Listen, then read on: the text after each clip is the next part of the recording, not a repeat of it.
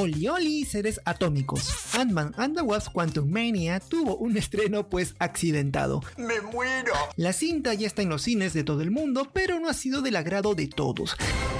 Y eso es algo que me duele particularmente porque Ant-Man es mi héroe favorito. La prensa especializada no tuvo contemplaciones, pero la audiencia sí le dio el espaldarazo a la entrega protagonizada por Paul Rudd, Evangeline Lilly y Jonathan Majors.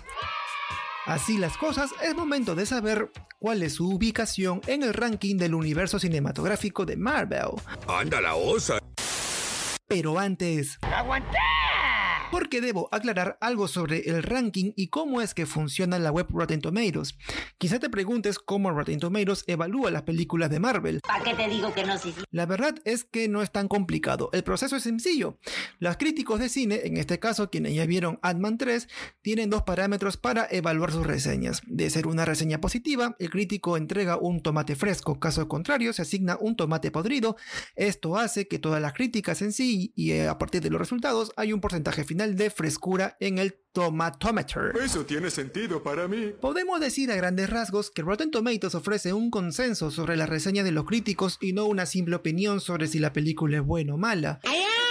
Lo bueno es que el Tomatometer cuenta con puntuaciones separadas para la prensa y el espectador común, así que si vas a ir a ver la película, ya sabes que el criterio con el cual ha sido juzgada es o bien el, un tipo, un crítico de cine, o bueno, la gente común y corriente que le puede gustar y se acabó. Ok, polilla. Ya es hora de dejar tanto palabreo e ir con lo nuestro. Oye, tranquilo viejo. Con el dolor de mi alma, Ant-Man tres ocupa el puesto treinta de treinta y una películas del U C M con cuarenta y nueve por ciento de aprobación, superando a... Bueno, esta cinta no necesita ni ser mencionada. Hablo de Eternals de dos mil veintiuno con cuarenta y siete por ciento de desaprobación. Uh, eso tuvo que doler. Lo que más me jode es que hablamos de la cinta con la que Marvel arranca la fase cinco y no puede ser que Thor: Love and Thunder queda por encima con el puesto veintinueve con sesenta y cuatro por ciento de aprobación. Eso ya es muy pendejo.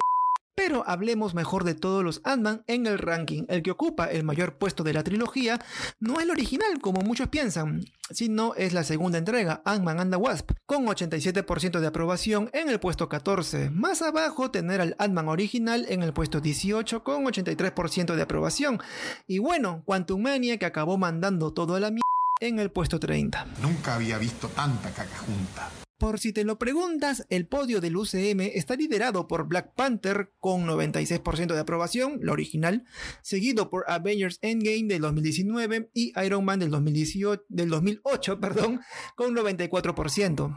Thor Ragnarok del dos mil diecisiete se queda en el cuarto puesto con noventa y tres por ciento. ¿Qué rayos es eso?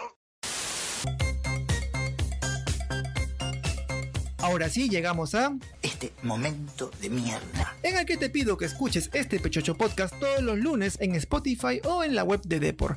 Y ya sabes que te lo pido de corazón a corazón. Ya conmigo será hasta la siguiente semana. Chau chis.